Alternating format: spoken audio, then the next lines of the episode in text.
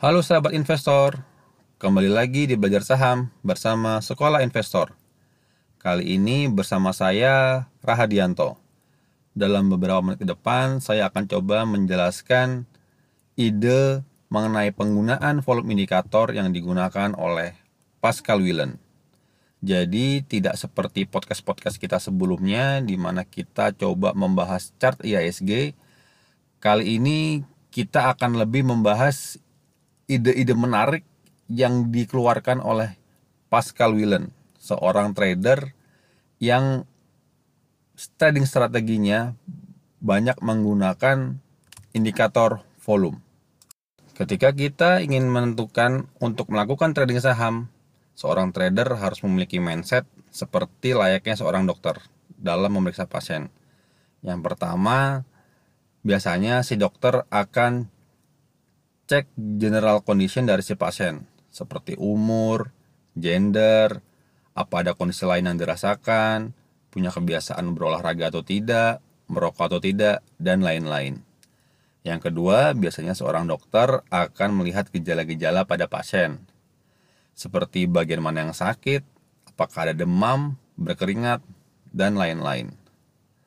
Lalu yang ketiga, biasanya seorang dokter akan mengevaluasi pasien dari hasil cek darah, lalu ada scan rons, ada scan, hasil ronsen dan lain-lain. Ketika kita menganalisa saham, mungkin dapat dianalogikan sebagai pengecekan kondisi general dari sebuah emiten. Seperti pengecekan fundamental analisa sebagaimana apakah uh, revenue dari emiten itu baik, net income-nya baik, PE rasionya baik, dan lain-lain salah satu dari general kondisi yang kita lakukan pada sebuah emiten tadi itu dapat direpresentasikan dari tren harganya. Hal kedua yang biasa dilakukan untuk mendiagnosa sebuah emiten adalah dengan melihat tanda-tanda dari technical analisisnya. Umumnya, para pelaku pasar akan mengawasi price trend dan reversalnya atau overbought dan oversoldnya.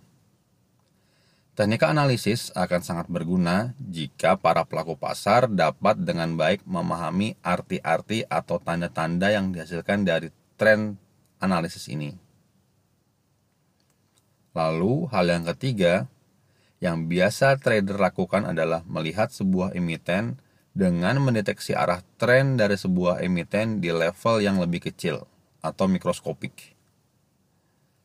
Nah, dalam bahasan kali ini, Pascal Willen akan memfokuskan pada poin yang ketiga, yaitu bagaimana dia mendeteksi sebuah tren dari level yang lebih kecil atau di level mikroskopiknya.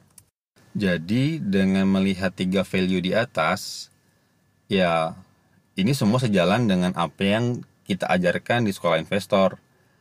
Yang pertama, kita harus memastikan fundamental dari setiap emiten apa yang kita pilih. Artinya secara emiten harus sehat, harus bagus, memiliki net income, revenue, atau apa pun yang mengaitkan dengan fundamental analisisnya. Lalu yang kedua, kita lihat apakah emiten-emiten tersebut ketika di trading day mengeluarkan sinyal-sinyal yang pantas untuk dibeli dan itu tidak berdiri sendiri. Jadi apa yang kita lakukan di sekolah investor adalah mengkombinasikan antara fundamental analisisnya dan technical analisisnya. Begitu juga hal yang sama dilakukan oleh Pascal Willen. Dalam bukunya, Pascal Willen menggunakan Nasdaq sebagai perumpamaan dalam menjelaskan teorinya. Jadi sebelum tahun 2001, Nasdaq memiliki tiga rules. Yang pertama, price precedence rules. Apa sih price precedence rule itu? Jadi, jika pelaku pasar menjual emiten di harga terendah, maka penawaran terendah itu akan dieksekusi terlebih dahulu. Yang kedua, time precedence rules. Artinya, yang membeli atau menjual emiten di harga yang sama itu akan diurutkan sesuai antrian. di mana antrian awal akan dieksekusi terlebih dahulu.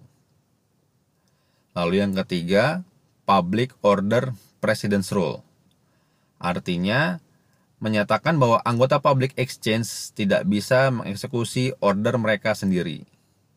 Nah, kalau kita lihat dari ketiga rules ini, dari pengalaman saya trading, seperti ini juga di-applied di IDX. Jadi kalau misalnya sahabat investor uh, ngebit atau ngesel sebuah emiten di harga yang sama, kan bisa dilihat tuh di apa namanya trading dashboardnya ada berapa uh, volume yang sedang ngehit di level price yang sama. Dalam bukunya, Pascal Willen menceritakan mengenai perubahan yang terjadi di Nasdaq di tahun 2001. Di mana di tahun 2001 ini Nasdaq mengimplementasikan decimalization pada emiten-emiten yang terlisting di Nasdaq. Apa sih maksudnya decimalization ini? Jika sebelum tahun 2001 harga emiten itu dikutip dalam per 16 dolar.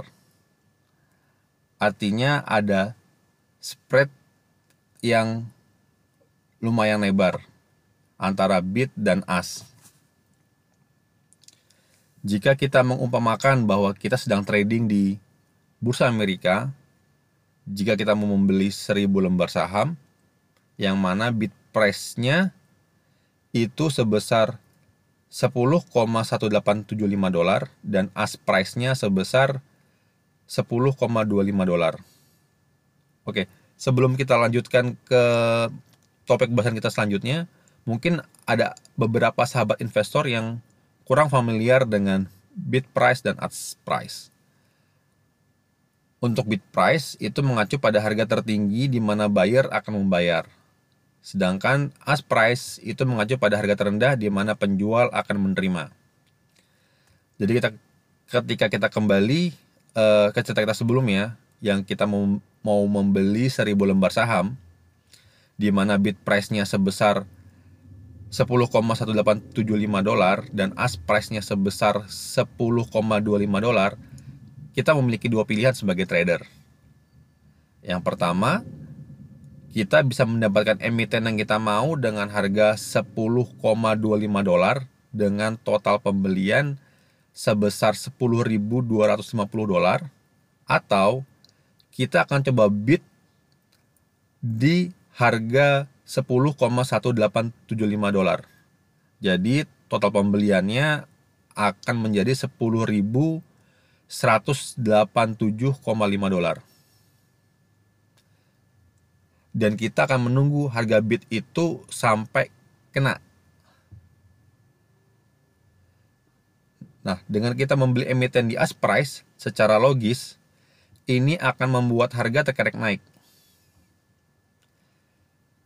spread cost atau harga selisih antara as dan bid sekitar 0,0625 dolar. Jadi beda pembelian antara skenario yang pertama dan skenario yang kedua sekitar 62 dolar, 5. Ini lumayan tinggi untuk ukuran spread pada masanya. Jadi karena ini uh, lumayan tinggi spreadnya jadi memaksa buyer untuk membeli pada harga bid dan memaksa penjual untuk menjual di harga as sehingga tiga rules yang dijelaskan di atas itu akan dieksekusi. Konsekuensi lain, price tidak akan banyak berubah karena membutuhkan volume yang agak besar untuk menaikkan atau menurunkan harga sebesar satu tick. Jadi sebelum pemberlakuan decimalization, satu tick sama dengan nilai satu spread. Di mana untuk case US market sebesar 6,25 sen. Jadi dapat ditebak implementasi decimalization impact-nya seperti apa. Yang pertama, dapat menurunkan spread cost. Yang kedua, mungkin ini sedikit kontroversi. Bisa seorang trader atau seorang atau sebuah institusi itu dapat memanipulasi harga antara bid dan as. Dalam bukunya, Pascal Willen menyebutkan, dengan adanya perubahan yang terjadi, maka dibutuhkan tools baru yang dapat mengaitkan antara price dan volume.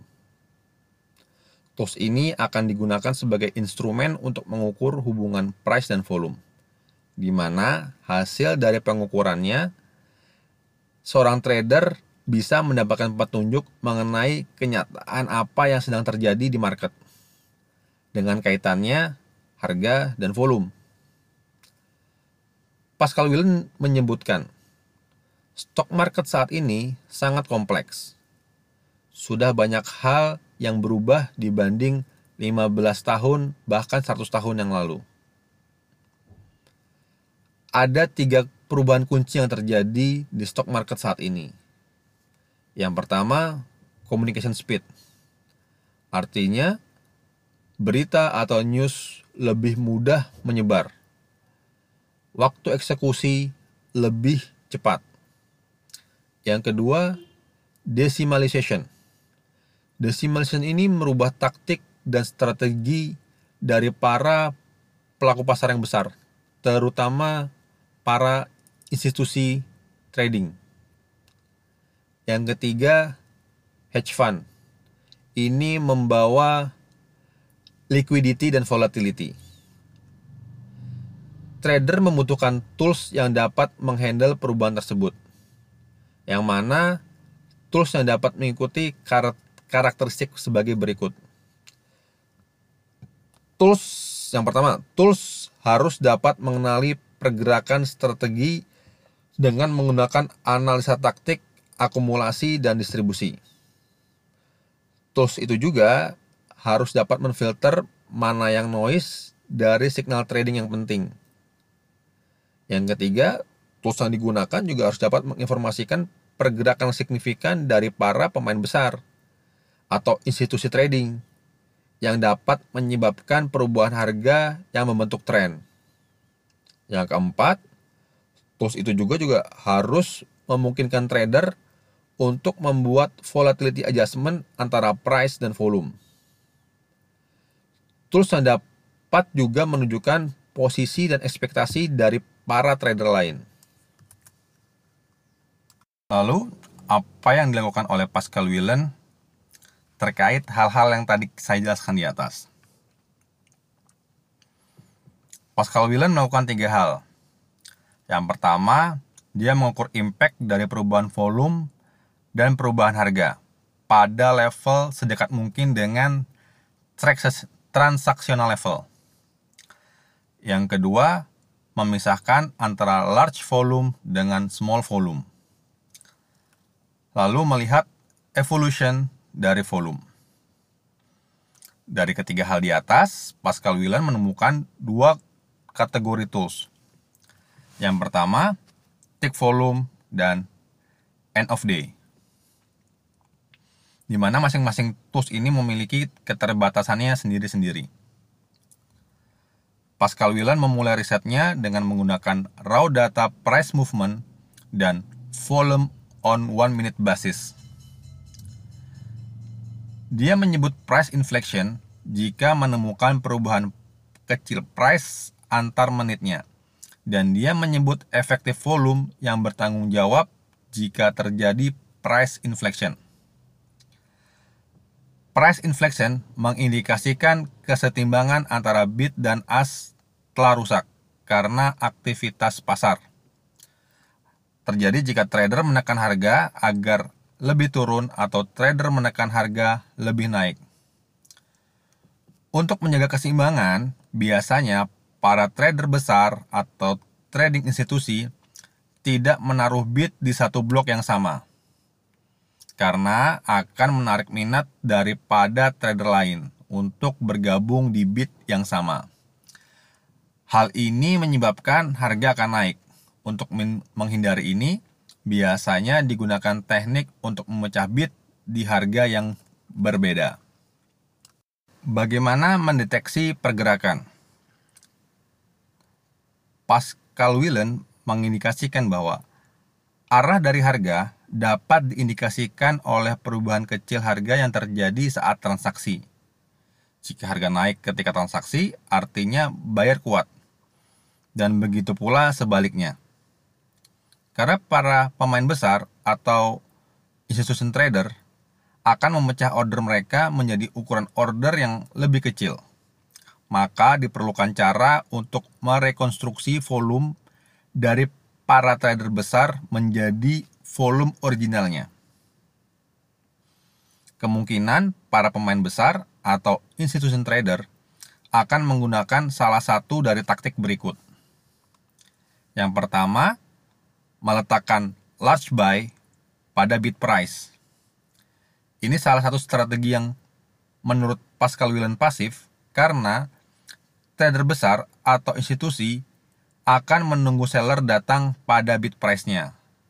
Dikarenakan para regular trader atau retail trader tetap akan aktif. Maka para regular atau retail trader ini perlu untuk menaikkan harga untuk mendapatkan emiten yang diinginkan.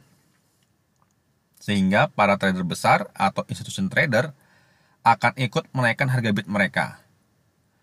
Hal ini dapat menyebabkan tertriggernya uptrend baru.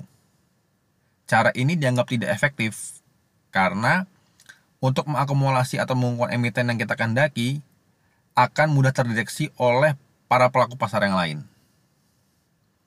Yang kedua, meletakkan small buy order pada bid price.